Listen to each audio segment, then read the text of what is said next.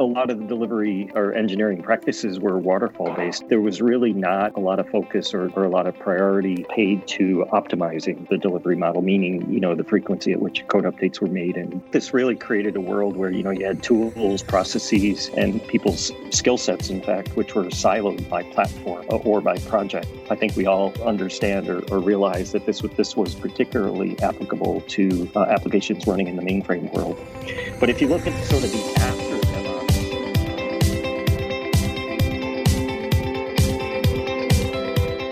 Welcome to Conversations with Dez. I'm your host, Dez Blanchfield. Today, I have the privilege of being joined in the studio by two amazing subject matter experts from the Broadcom mainframe software division. Let me introduce them individually. Firstly, let me start with uh, Peter Wassel. Peter is a director, product management and strategy uh, inside Broadcom's mainframe software division. Peter, great to have you on the show. Thanks for making time to join us. Hey, Dez. Uh, thanks for having me. An absolute pleasure. And we're also joined by George DeCandio. Now, George is the Chief Technology Officer also within Broadcom's mainframe software division. George, great to have you here. Again, thanks for making time to join us on the show.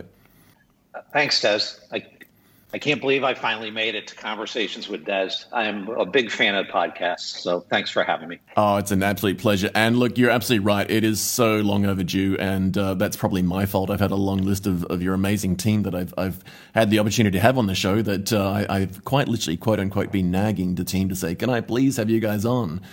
So today, for our audience, just to quickly uh, cap on what we're going to chat about, we're going to talk about a range of things, obviously around the mainframe space, but particularly around DevOps. And we're going to talk about from a technology point of view, what are the, the technology benefits and, and why do you go down this route and what has Broadcom been doing about it. We're also going to look at the business benefits and, and where this makes sense from a commercial aspect and an operational aspect. We're going to talk about like the challenges and opportunities on the mainframe from a DevOps perspective. We're also going to then look at the impact and the potential for opening up the mainframe and what that actually means uh, which we've spoken about in general with a number of your peers, but I, am I'm looking forward to getting both of your take on that. Then we're also going to just generally talk about uh, sort of the medium to long term view of kind of what Broadcom's doing on the mainframe platform uh, as a, an ecosystem and environment uh, from the DevOps world and some of the key initiatives. Um, but before we do that, I wonder, gentlemen, if I could maybe start with each of you uh, to sort of just get a general sense of kind of what a day in the life is like. And I wonder, Peter, if we could maybe start with you uh, in, inside your role as a director for product management strategy. I wonder if you could maybe just give a sense of what is a day in the life uh, of Peter uh, like. Uh, and I know it's a bit tricky because it's 2020 and we're sort of coming at the end of the year and, and, looking to ease into 2021. Maybe could you just give a general sense of you know what your role's like and what it entails, and, and a bit of a sense of what it would normally be like, and any highlights that sort of 2021 uh, has brought into this and how that's changed. Yeah, that sounds good, Dez. So uh, you know, I think in a product management or a strategy role, you could imagine, you know, on a daily basis, I'm doing, you know, a lot of the typical things that you would expect uh, in terms of bringing the uh, business side of the conversation to the table. You know, as Broadcom looks to uh, figure out, uh, you know, its product direction, uh, what kind of areas we want to focus on strategically, and so forth. I think the thing that I, I get the, you know, kind of the most fun out of is interacting with clients on a regular basis understanding you know the challenges and the pain points that they're experiencing uh, and also you know based on that helping our clients realize the value in our solutions uh, so we do that quite a bit at broadcom. Uh, you know we get uh, we're heavily invested in the client relationship. Uh, and so a good part of my day is really focused on you know what does it mean to have a closer relationship with the client? What does it mean to you know really understand uh, how they're adopting our, our solutions and, and so forth? I think you know the point you made about uh, the pandemic and, and COVID is is pretty interesting. I think the biggest change that we've seen in our day to day work lives, uh, apart from you know the partial work from home thing, uh, is really around the fact that no one's traveling, uh, and you know that's that's you know largely been one of these things where at first, you know, it seemed kind of scary. Oh my gosh, how are we going to stay in touch with our clients? Uh, but in fact, we've done a lot of really creative things to to keep in touch, and and you know this podcast here is a really good example of that. You know, you're all the way over there in Australia. You know, we're here in the United States, but it feels like we're right next door to each other, if not in the, in the same room. Indeed. And so you know, we're adopting a lot of a lot of virtual conferences and a lot of you know virtual formats to to keep in touch. In fact, yeah, and, and we'll get into that in a little bit because I, I, mean, you've been running a number of these initiatives even pre-COVID, but COVID nineteen has, has definitely brought them to the forefront and and I guess highlighted how you've been ahead of the game for, for, for many years, decades probably, uh, and now it's it's actually you know coming to the forefront and and, and demonstrating the value of that. Uh, well, I appreciate that, and I and I in fact I really liked your point your point around just I guess um, the initial fear factor or concern of as it were around you know what does it mean if we can't travel and can't see each other, and then we realized actually you know what we we, we can get through this. Uh, and we'll come back to another point as well, because I know, uh, chatting to the rest of your team, that you're actually back in the office now. Uh, and I believe that the from a from a management and executive point of view, you were back in the office early as a leadership thing, and then now the rest of the organization's coming back in as well, which I'll come back to you in a minute for a comment. But um, let me just uh, briefly uh, get George to give us a little quick intro in his role, if you don't mind, and thank you for that, uh, Peter.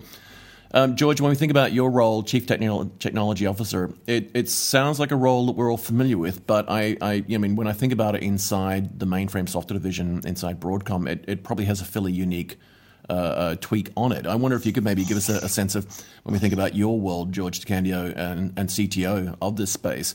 What is a normal day in the life of George DeCandio as CTO inside Broadcom's mainframe software division like? And and similarly, uh, as, as Peter outlined, you know, what have been some of the impacts sort of as a result of the 2020 experience? Yeah, sure. So, you know, my primary job is really running a team of sort of superpowered architects that that you know help out all the areas of our software mainframe software division. Many of them are distinguished engineer level or or very close to that level, and uh, you know we're responsible for the technology that gets in our products, uh, making sure that it's consistent and so forth, making sure that it's very secure, that we're following all the rules of system integrity, so that you know sort of what our our customers are expecting. But we take that very seriously. But a part of the job that you might not expect, a, a good part of the job is is working with people like Peter in the product management role and really um, helping understand how the technology that's on the horizon affects our customers, affects our products, and potentially presents opportunities to Broadcom. So we're constantly evaluating technology and having conversations with product management around how that might affect our portfolio. Peter mentioned interacting with customers. Um, typically, oh, we, I would be traveling and meeting with customers almost regularly, understanding, you know, the challenges perhaps or or the successes that they're having with our products and the technology that we bring to market. My day job, of course, is a, a lot of WebEx meetings with um, engineering teams. Uh, our our architects are, of course, responsible for making sure that the the right technology is being implemented the right way throughout the engineering team. So we have a, a lot of interaction with them as well. And I mean, you you've got a global team, so you, are no stranger to, as you said, you know, sort of WebExes or Zooms or, or conference calls and so forth. Uh, I mean, it, you've obviously gone through this process now, sort of returning to the office, as we sort of phrase it in 2020 speak. But uh, in your experience, uh, uh Peter, I mean, uh, was the shift to sort of working remote uh, a stark contrast, or was it something that you fairly naturally moved to just you know through either necessity or or or, or you know design? Uh, and to, to, now return to, has that sort of become a fairly natural state that you think will extend beyond sort of you know 2020? You know, I think that's an amazing question, I, and I and I've thought about this quite a bit because, you know, out of necessity, we all needed to figure out how to work from home and how to deal with uh, Zoom or WebEx and and so forth. Um, I, think a lot of people envisioned that you know productivity productivity would take a hit. Um, that that's not been my experience in in you know some of my prior roles. I think one of the most amazing things that has happened, and, and, and we experienced this today. Uh, we were on a WebEx earlier, and you know, one of the guys was working from home, and uh, you know, his his kid walks in the his eight year old kid walks in the room. Uh, and gives them a sandwich, and, and, then the kid stands there and he kind of waves to everybody on the WebEx. and the, the amazing aspect of that is, you know, we all have these professional lives, and we're all very proper uh, and so forth in, in our professionalism. But I think this sort of casual aspect of uh, you know seeing each other you know in our home environments has has brought a human element back, which is badly needed. Um, and and I really hope that as you know folks regather in the workplace, they, they bring that with them. Yeah, uh, I think that's a lovely thought. It always reminds me, and I'm sure you're both very familiar with this. You know, whether it's uh, your own big events or, or share or, or, or some of the uh, IBM activity that you do. You know, whether it's Think and, and World Watson and other events like that. You know, people that would normally be in suits would rock up in jeans and a sports jacket and very comfortable in a quote unquote professional exactly. environment, but then go back to their you know shining suits of Armani, as I like to jokingly call them so I, I think you're absolutely right. and, and I too desperately hope that we sort of get to that point where I refer to as we've rehumanized in many ways, and that it's okay. It's okay to see a cat tail go past the webcam, and it, it is absolutely perfectly normal for our children to bring a sandwich or a coffee to us and a glass of water, whatever the case may be, or even just wave. And uh, you know, whether it's a customer or whatever, I think we've had this kind of you know, what I refer to as the Instagram reality, where everything looks polished and, and clean because we thought that was what had to happen, but in reality, it, it wasn't. You know, and that, that nonsense of putting a tie That's on right. for a meeting and then taking off when you go back to the car.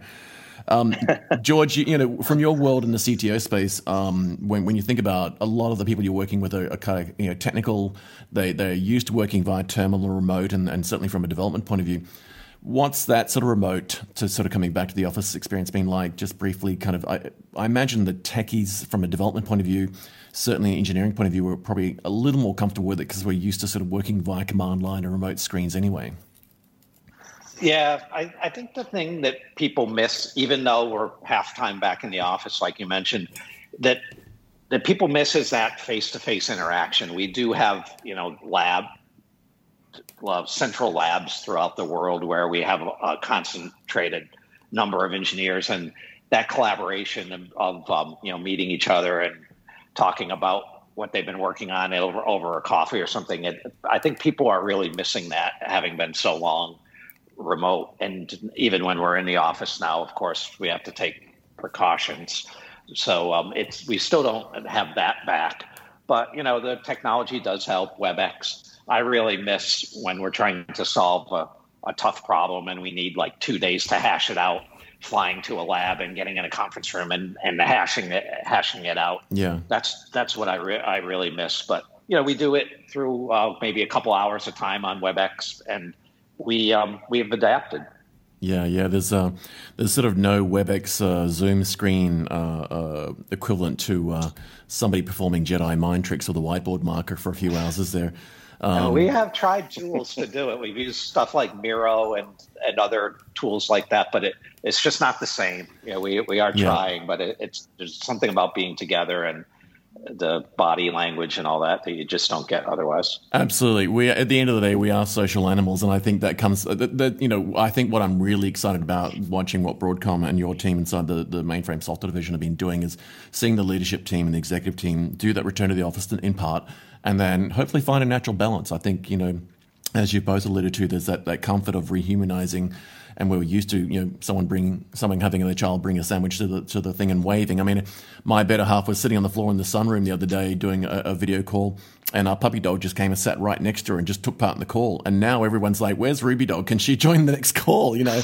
Um, but I think you know I think you're both as you said you you know you both hit the nail on the head there, and that is there's a middle ground that's comfortable, and we're going to get to it. And I think it's a good thing, but at the same time, there's there's a, a purpose for some of these in person things. Well, let's uh, let's pivot now on to the key points I wanted to cover today, if you don't mind. And thank you for the insights into both yourselves and your roles. It's great to kind of get a sense that uh, you know not only have you gotten through this very very well, and, and and that you've actually led substantial teams in a very large organization successfully through this to the point where you are now coming back to normal. And congratulations both you on that. I think it's a credit to you both individually, professionally, and personally, as well as a credit to your teams. You've been able to do this because I can imagine you providing leadership and, and, and, direction for your partners in the ecosystem and customers as a whole as you do that, which which makes life easier for a bunch of us. I wonder if we can maybe pivot to some of the key challenges and opportunities you're now seeing uh, uh, on the mainframe platform from a DevOps perspective. And Peter, I wonder if we can start with you uh, when we sort of think about you know DevOps as a concept. We it's a new coinage in, in many ways, and, and, and, people are still coming to grips with what uh, uh sort of combining the development and the operation worlds alike and, and, and how this works. And it reminds me of sort of the pivot we made from sort of traditional waterfall, Prince2 and PMBOK project management to agile. I wonder if Peter, if we can kick off with you and sort of maybe just highlight some of the challenges and opportunities you're seeing on the mainframe platform from from the DevOps perspective. Yeah, sure does. So I like to look at this, if you will, from the point of view of uh, application delivery and, and, you know what it meant uh, before DevOps and, and what it means after DevOps, if you will. So, so if you look at application delivery before DevOps, you know, it was based on a set of techniques that were uh, non-standard, uh, if you will. Um, you know, a lot of the delivery models were very application, very platform specific.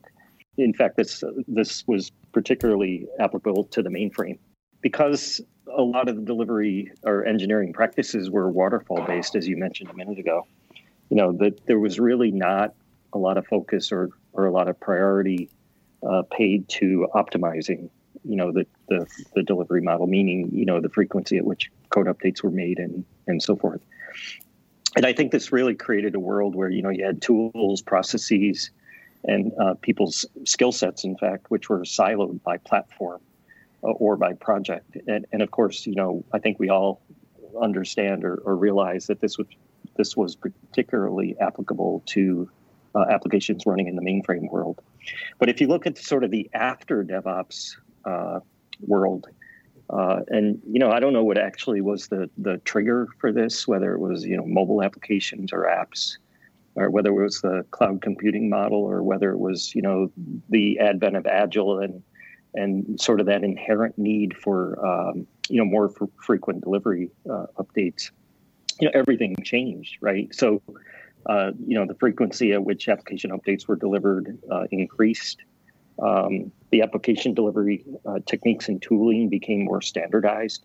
You know, you can look at Jenkins as you know the backbone of a lot of that, uh, which you know obviously many organizations are using today, uh, and you know the application delivery models were made to integrate across all the deployment targets, including the mainframe, uh, and you know I think uh, this model allows organizations to realize the benefits of that, which is you know yeah. um, frequent frequently with quality you know, mainframers probably already believe they have some of this covered. I think you know, folks on the distributed side trying to influence that is where where there's a bit of a cultural uh, clash. Um, you know, opening the mainframe is a big, big part of this. Uh, you know, I think we're going to talk about that a little later, but you know, standardizing the interfaces uh, that can be used. Uh, and therefore, the tooling that you can apply is, is, one of the huge advancements that we've seen, you know, within the last uh, several months or years. Yeah, I guess there's an interesting, uh, interesting uh, pivot that's taken place, isn't it? Because you know, once upon a time, the mainframe sort of was the standard, it was the open platform, and then the world changed around it, and and we went off in various directions, and then sort of you know what we often refer to as open source sort of happened, and and that kind of shocked people for a while, and then and then it sort of started to lead back into some of the more you know, fixed, solid proprietary platforms, and and the mainframe often gets. Uh, uh, sort of given a, a, very negative rap from that unfairly, when in reality it was probably one of the most open platforms, most well documented platforms, and easy platforms to develop on and get to. It just was a, maybe treated as a niche industry, and then now we're seeing the mainframe being sort of you know what I like to refer to as one of the biggest Linux boxes and the biggest cloud boxes on the platform. And people get surprised and like, oh, really? It's like, yes, absolutely. you know, APIs are not a new concept in this world, right? Another aspect to that is I think mainframers have traditionally uh, place a priority around automation. And when it comes to continuous delivery or DevOps practices, it's all about automation. Right. Yeah, it's that, um, that process of you know uh, script everything you can, automate everything you can, and uh, where possible, uh, you know, avoid human error. Right? Because I mean, uh, if you're running the same thing every hour, every day, consistently, whether it's running a payroll or, or credit card batch processing or real time processing, if you can uh, take the human fingers off keyboards where things are tested and documented and, and proven and deployed to production, then that uh, that definitely makes the world better. If you can bring that into the development cycle for you know compile and test and integrate and so forth, that that brings the same consistency into that DevOps world, doesn't it? It, it certainly does. When we think about this from a technical point of view, George, I mean, you, developers have been used to a lot of these uh, concepts for, for decades and decades in the mainframe space. Um, but I imagine that when we sort of think about it under the guise of this whole new exciting coinage of DevOps, it's it's probably brought a slightly different perspective to it from your your world on the mainframe platform. That is, that developers have got a slightly different approach to it now. They want a slightly different type of openness. How has this sort of brought about new challenges and opportunities on the mainframe platform from the DevOps perspective in your world? What we see with with customers is that the one of the biggest challenges that for them to bring DevOps to mainframe is is really around the architecture of their apps and and somewhat their processes. So, uh, you know, as Peter was saying, a lot of the apps are sort of monolithic. There's not a lot of automated testing traditionally, and you know, DevOps is all about continual incremental deployment, not redeploying a whole monolithic app. It's it's also um, challenging if if you don't have any automated tests or the large um, part of your testing is manual. You really need to start making progress in that in that uh, in that automation, especially in the te- in the test area. So um, we we talk with customers about how they can you know add APIs onto their monolithic apps so that they can start writing some automated tests. How they can take advantage of modern tools when with some of the open interfaces that the mainframe now has and integrate those modern um, testing tools and so they can start making progress. The, the key here is you know sometimes it just seems unsurmountable. So we we try to work with each client and figure out you know what what their biggest challenges and where we can get some big early wins by by doing something. Yeah. and then we find the momentum sort of builds from that right? And they they're like oh wow that was successful and that's saving us time. What's the next step? And we we can help them do this adoption and and figure out the right the right places to push. And i just wanted to make one other point off of what peter what peter made is that the culture here is really important. Typically mainframe traditional mainframe app development shops are not DevOps shops. They don't have that DevOps culture. They they're probably um, you know an older set of engineers, and they come from uh, maybe even a waterfall background. But and it's imperative that they they start changing that, not just for the for the application's sake uh, to deliver faster, but if they're going to get these newer, more um, younger, perhaps modern developers coming into their organizations and they, they want them to work on these applications, they're going to expect a DevOps process. That's what they're used to. That's what they know works. And they've got to move to that or they're not going to attract these developers. It's going to, that cultural barrier will, will continue to grow over time. Yeah, so that's a great point you make because I know that you've been doing some amazing things uh, as far as running key initiatives around education and reskilling and training, and certainly the the uh, mainframe university uh, projects and so forth, where um, as you said, you know, as, as different uh, generations. I mean, one of the biggest challenges I see in organizations is some of them are dealing with as many as five different generations of the, the boomers and the Gen, Gen X and Gen Y and, and even interns in the Gen Z space now. And, you know, even even my, my kids who are 16 and 19 are sort of in that, that latter part. And then you've got the millennial sort of umbrella across the top younger kids coming out of university have learned uh, continuous development, continuous improvement, CI/CD. They have grown up as sort of you know as cloud natives, and they've never known life without a mobile phone in their hand, and they want that continuous improvement. You know, just write one new patch or fix an update. Don't re- refactor the entire thing. And yet, at the other end of the spectrum, you got, uh, you know, I remember the Y2K experience where we were quite literally, you know, people joked about it, but we, we were trying to find cabbies, ex COBOL coders running around as cabbies in London who knew how the old banking systems worked, um, and try and put them, put them in the same room, and they were like oil and water. Um, which is quite funny.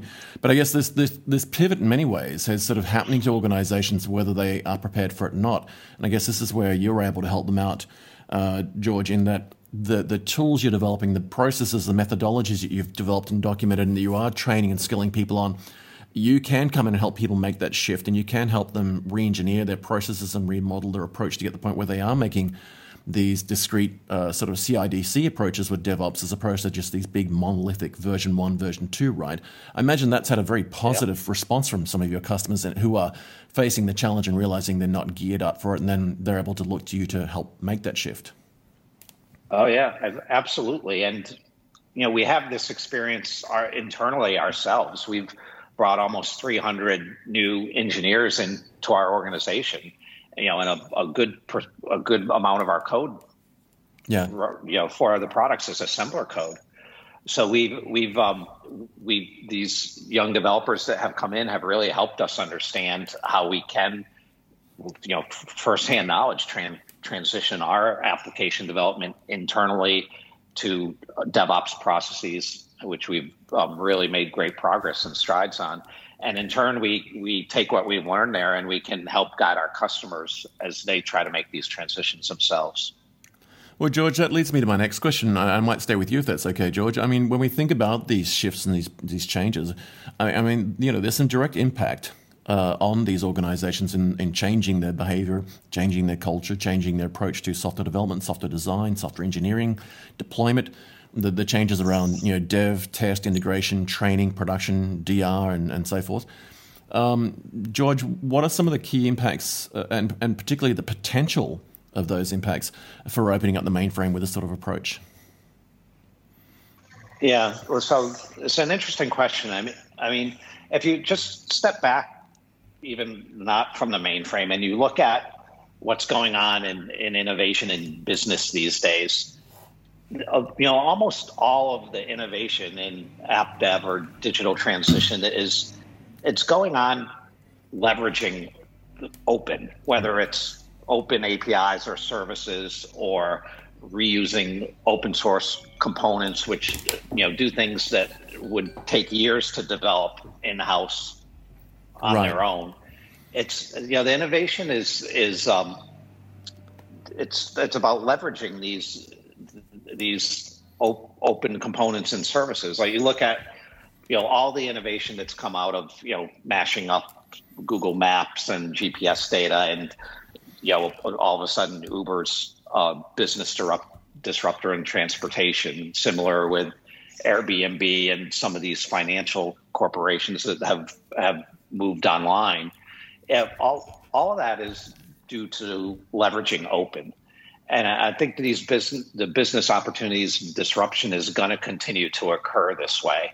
And unless um, we bring that same type of ability to leverage open and mainframe, um, we're at risk of of not you know of not being able to move with the times. So Broadcom has really been trying to lead the initiative to open up the mainframe and you know I know most people probably listening to this broadcast know about Zowe and the open source Zowe initiative to open up the mainframe through APIs and command line interfaces. And Broadcom is a, a true, true believer in this. We've we've donated, well, I think, over half the source to this that the yeah. Zowe project has, and and we're really um, we're trying to leverage Zowe in in our products and our strategies. So not only are we leveraging Zowe for our internal DevOps processes and as we're um,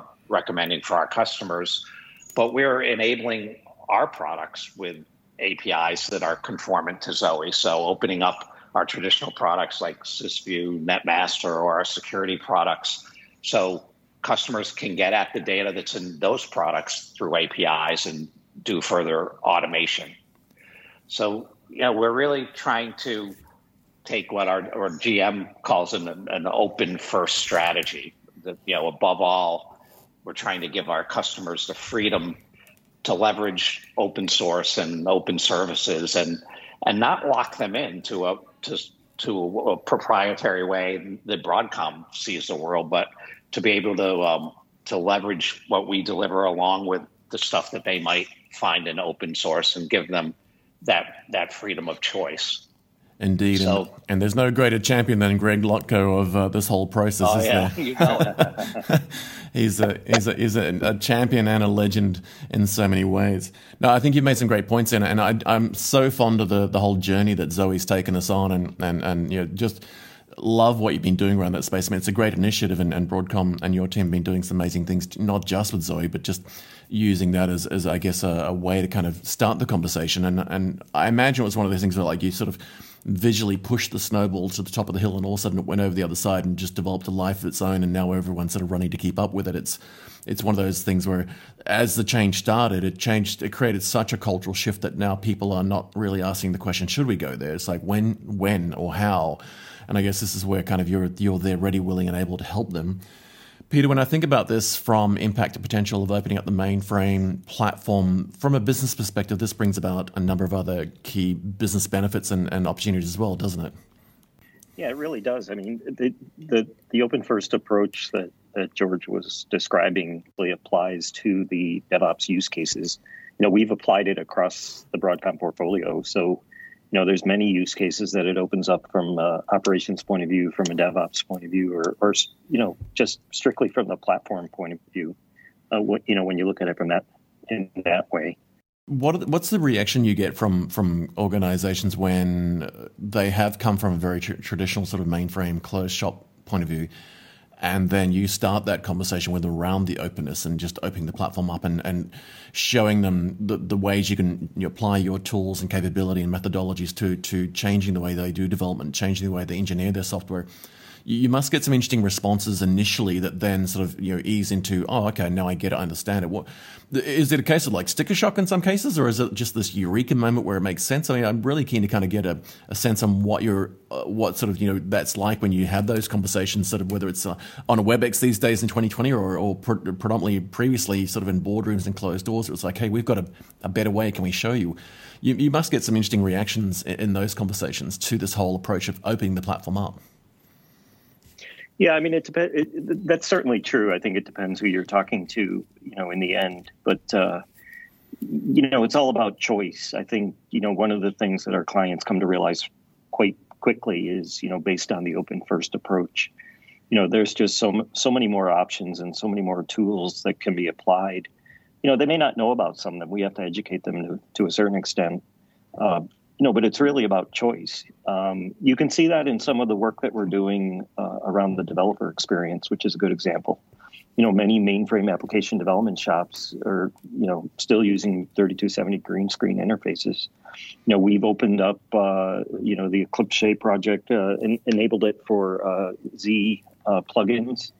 Uh, we, you know, contributed extensions to VS Code and so as you look at you know choice of uh, development environment you know you, you could stick with the 3270 green screen or you could go with uh, something that's more modern that you know really speaks to the distributed side or the younger you know newer mainframe developers.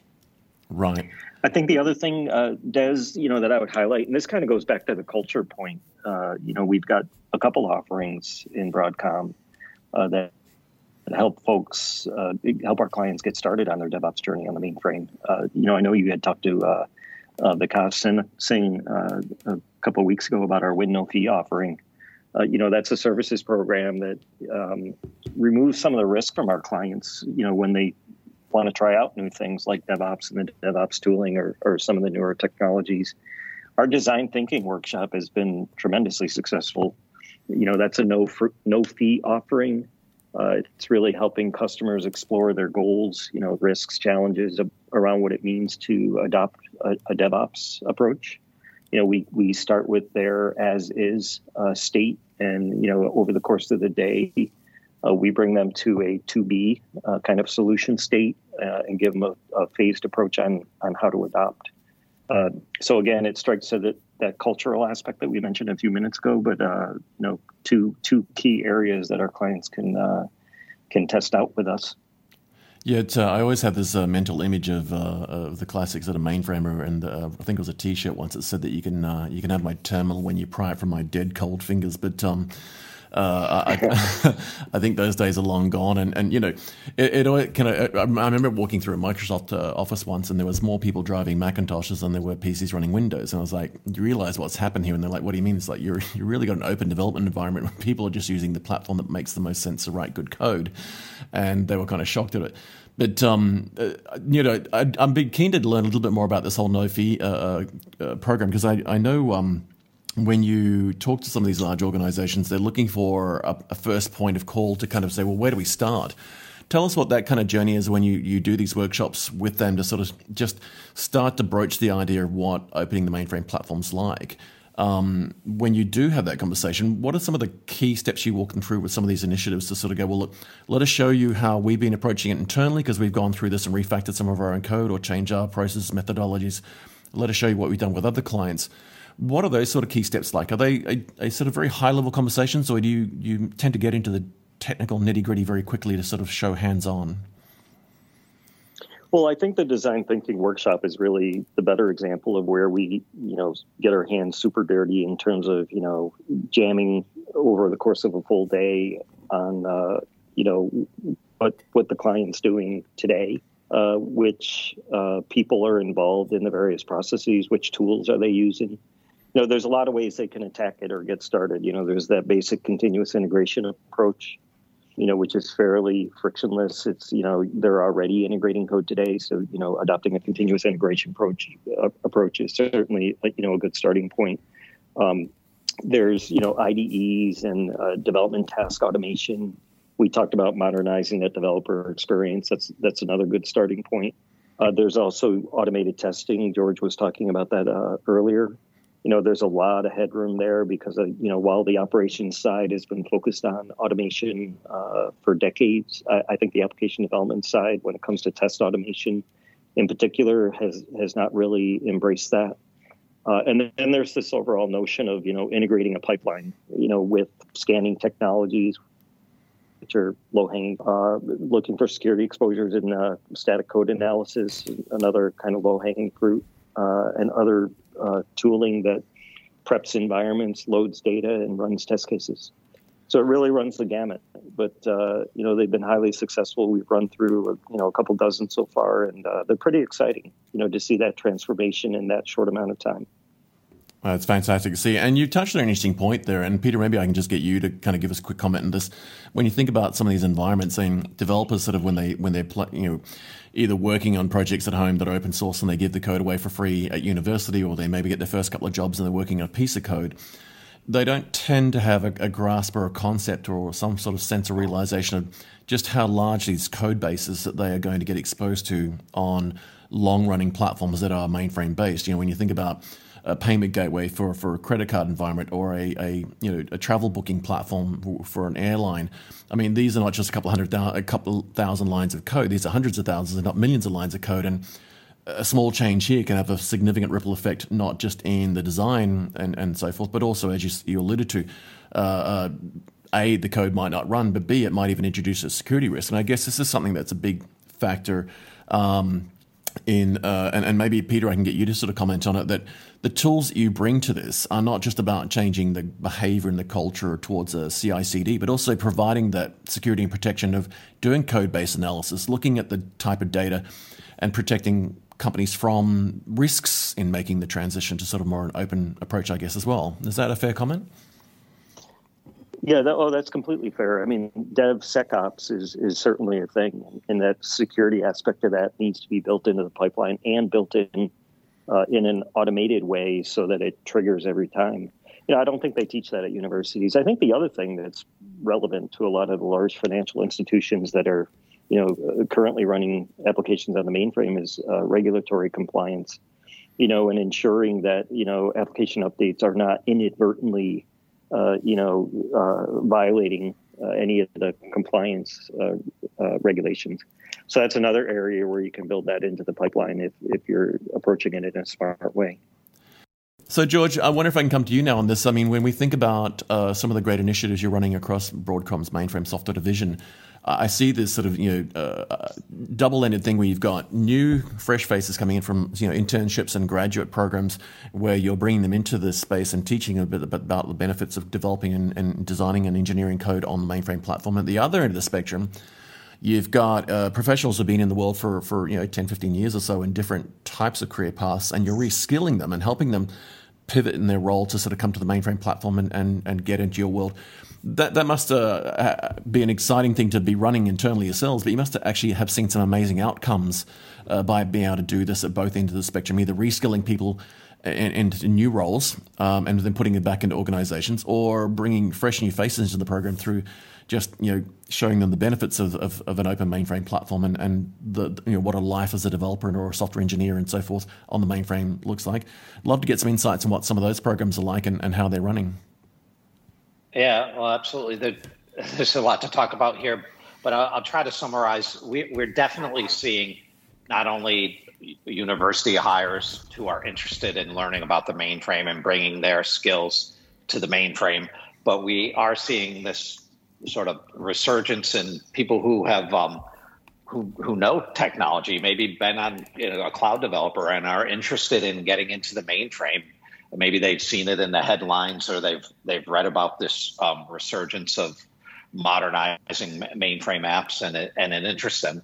And certainly we we within Broadcom we've um, we've hired both these types and it's and even within our ranks uh, mainframe developers have gotten interested in, in front end web development and vice versa. So we're, we're always sort of um, mixing and matching, trying to cross skill within our organization.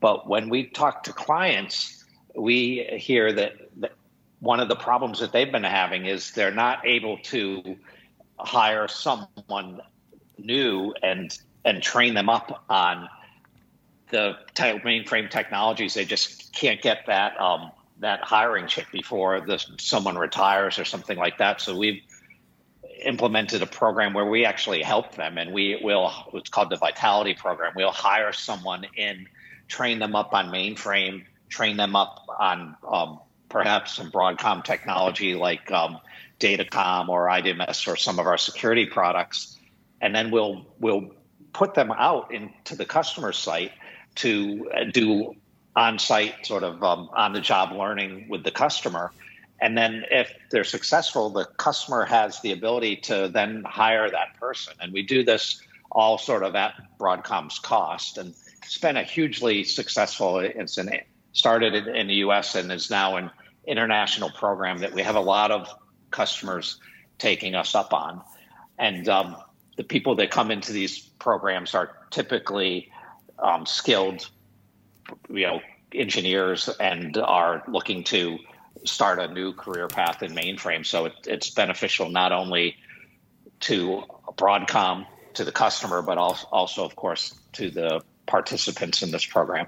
Yeah, there's so many upsides in this that we could spend a whole uh, day just talking about this topic on its own as a separate show. When when you think about the overall scope of kind of what Broadcom's doing for mainframe DevOps, I wonder, Peter, if I could come back to you when you when you try to encapsulate this and, and convey it um, in a in a short, succinct format, it's it's a very broad topic. But when you think about the overarching uh, message around what Broadcom's doing for mainframe DevOps as a whole, Peter, how do you describe this uh, when you sort of have an opportunity to start with a, you know, a, a first contact with an organization of any form? and sort of you try to outline this. What does that sort of sound like as, as a broad message as, as far as what the Broadcom's mainframe software division is doing uh, in, in the DevOps space of the mainframe? How, how do you convey that? How do you hit those sort of key points of, of where that journey starts and some of the, the tools and capabilities and, and, and so forth? I, I imagine it's a, an interesting conversation, but how do you sort of convey that in, in a succinct format? Well, I think, you know, like we said before, there's a lot of different starting points. I think one of the low hanging fruit that we mentioned a minute ago is that static code analysis. We have a lot of clients who, you know, wanted to get into mainframe DevOps and started with, you know, what does it mean to scan uh, millions, literally millions of lines of code, which, you know, currently take them, you know, hours and hours to do and, and boil that back down to, you know, tens of minutes. Uh, I can think of, you know, three, four clients that are doing that right now and you know realizing very tangible very immediate benefit as, as a result of starting there. Uh, you know we have other clients who want to relate to the distributed side of the business. You know github is obviously hugely popular uh, on the distributed side. I think they're up to like you know 90% market share or something ridiculous. Um, you know we have uh, as you are aware, we have CA Endevor uh, for, in the Broadcom portfolio, and you know we have many clients who are using our Bridge for Git solution to kind of bring together the distributed side and the uh, and the mainframe Endevor side on you know common uh, set of projects or, or you know if you will you know interfaces which are preferable to each of those audiences, but working on the same project. Uh, I, you know, I think those are probably two good starting points. We we tend to avoid, you know, the sort of the flowery, you know, increase agility and speed and so forth, and you know, try to get really practical with what clients are trying to do, where they can see value, you know, more immediately. Yeah, that's definitely the sense I've been getting over the last couple of years. Is that sort of you know avoid the fluff of what the um, the three-letter right. acronyms exactly. and all the throwaway uh, terminology is that we often get uh, beaten up with in the media and, and the general press because people don't understand it in the first place. I do generally get the sense that you you know you're kind of getting sneakers on the ground as fast as possible, as you alluded to before.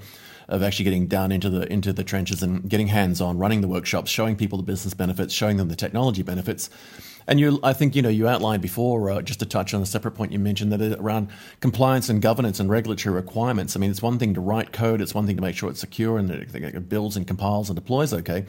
But is it actually breaking any laws? Is it is it moving data, leaking data? Is there treatment of the data taking place that, that shouldn't? You know, and we're not just talking about basic GDPR compliance in, in places like Europe or Privacy Act here in Australia, but is someone from uh, sales able to get to something that's in HR that they shouldn't? I mean, I imagine these are big things from a business benefit that you're also able to bring to the table, and that is that look, we can help you change your culture and behavior in the tools and the software development engineering, but also from a business aspect, we're able to help you, you know, comply with either in-house or state or, or, or domestic or international regulatory requirements as well. That that must be a fairly big part of the opportunity.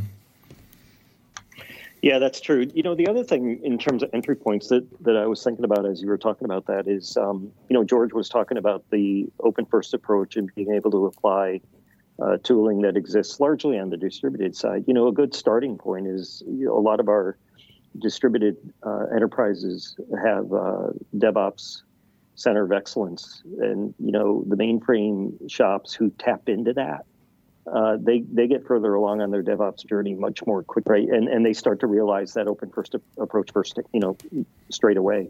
Right. George, that uh, kind of, I guess, leads me to a question for yourself, and that is that when we think about this from a technical point of view, and, and certainly from the software development side of things, you've got a, an amazing suite of tools, and that's been the case before this whole concept of DevOps even became a coinage. Uh, they're now becoming very open and cross platform uh, not just mainframe, but other platforms, and integrating from sort of public cloud, hybrid cloud, cloud native, and, and, and open source into the mainframe space. How do you describe this sort of shift that Broadcom's brought about and, and what Broadcom's doing in the DevOps space for, for the mainframe world when you come at it from a, from a slightly more technical perspective in your world? Yeah, so I, I perhaps um, a, a, bit slanted on this, but I, I, I feel like we're doing this in the way that customers want we are not prescribing the technology or the products that they need to use, but we're opening up their mainframe to a suite of tools that they may already be using, as Peter was saying, and on the distributed side, they already have experience with. And we're just enabling the mainframe to work with that. And our experience has been no two customers leverage the technology the same. You know, one customer may be all in on Jenkins for orchestration, where another customer has adopted Circle CI, and we work with all these customers, no matter what products they use, to try to teach them how to integrate that into the mainframe. And I, I feel like our technology, our strategy is the most flexible and allows us to do that. And as we look at working with customers, you know, past IDEs and orchestration to deployment and testing, we're trying to apply these same principles across the whole life cycle. So I think you'll see as we roll out additional capabilities you're going to see that they're all going to be embracing this sort of open, uh, very flexible, non-lock-in model. Yeah, it kind of reminds me of this visual that I've always had, where you know people used to think that you, you know one of the challenges was to figure out how to knock a square peg into a round hole, and it used to kind of you know quote unquote do my head in, as we say here. Whereas I was always of the mind that it was about providing the right tools at the right time in the right way, and then step back and let people figure out what the best journey for them was in the context of their organization and various shapes, sizes, types, industries, and so forth. It's impossible to force an airline to operate like a bank and expect the same outcome. They and and, and then you've got the people factor and, and, and other various things, and the size and scale, and and particularly now we're having to deal with not so much just the global pandemic change, but also the the significant shift to, uh, I guess, uh, behavior patterns in the consumer, and that is people want a celebrity customer experience. They want it to be mobile first. They want it to be you know um, uh, always on.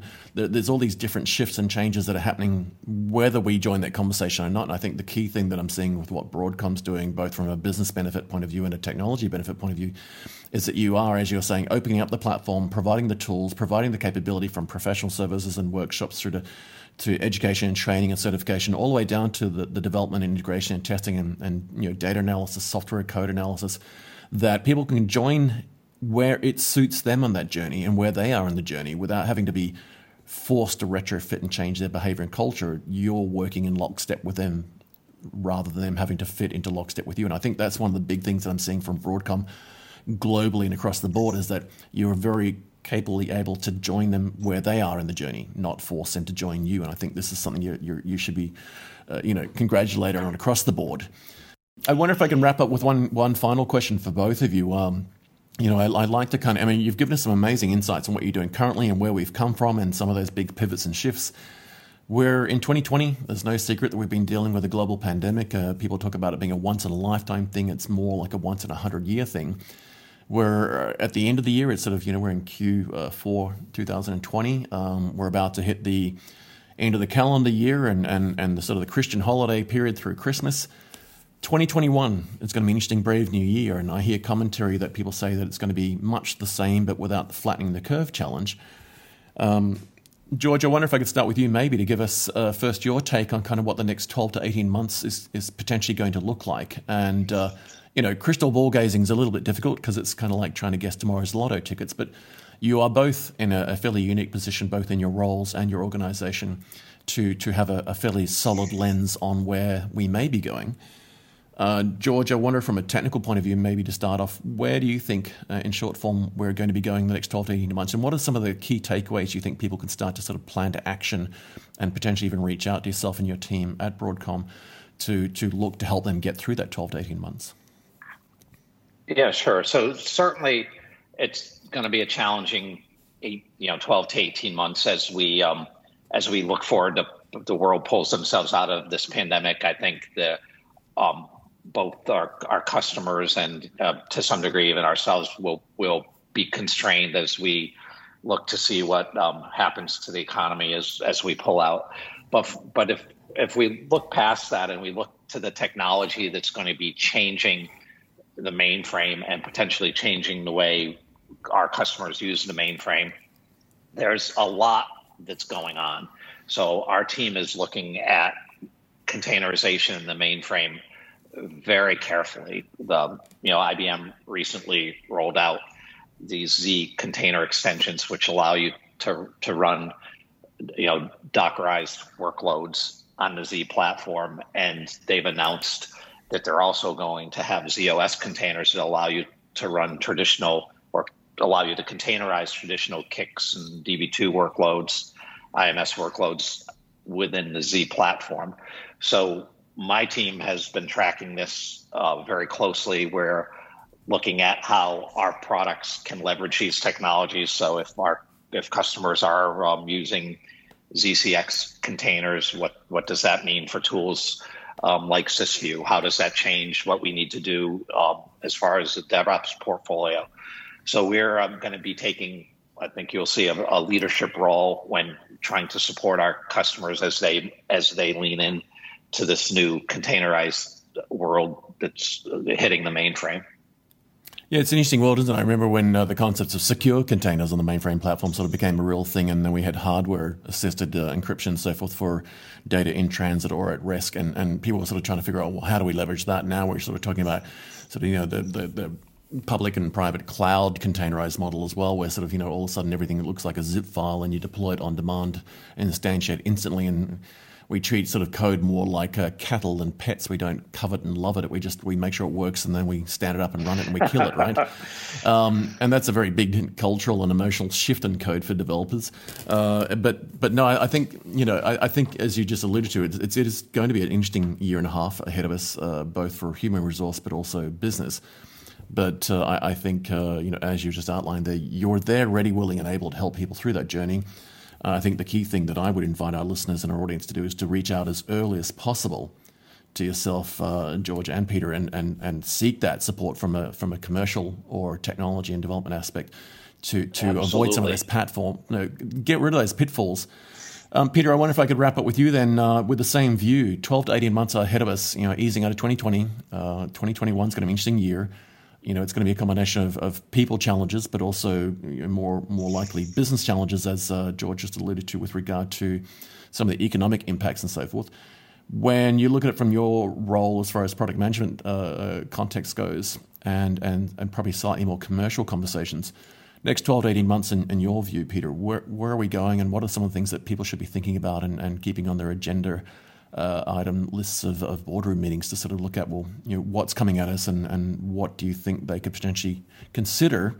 And as I said, you know, potentially reach out as soon as possible to yourselves at Broadcom's uh, mainframe software division to, to seek that help. So I think, um, you know, hopefully, knock on wood, the, the pandemic will be more under control or or over within the, the next 12 to 18 months. I think you know what the pandemic has shined a light on uh, when it comes to the mainframe world or the applications on the mainframe uh, world is you know the heavy reliance on the mainframe. Uh, you know, you, sort of the simple way to understand that statement would be to just kind of envision, you know, how much cash do you have in your wallet? You know, what stores have you frequently and handed them cash? You haven't right? None of us have, you know, to the degree that we may have in the past. Rather, we're using our credit cards. You know, we're shopping more online. Uh, and, and of course, that's creating transactional load and data and processing on the mainframe. I, you know, what do I mean when I say that then? So, you know, as we get into the next 12 to 18 months, I think what, you know, line of business owners and, and IT shops are going to realize is, you know, the value of the mainframe is real. You know, it, it it will have helped them through, you know, some of the uh, increased, uh, you know, volume of, of transactions and so forth during the pandemic.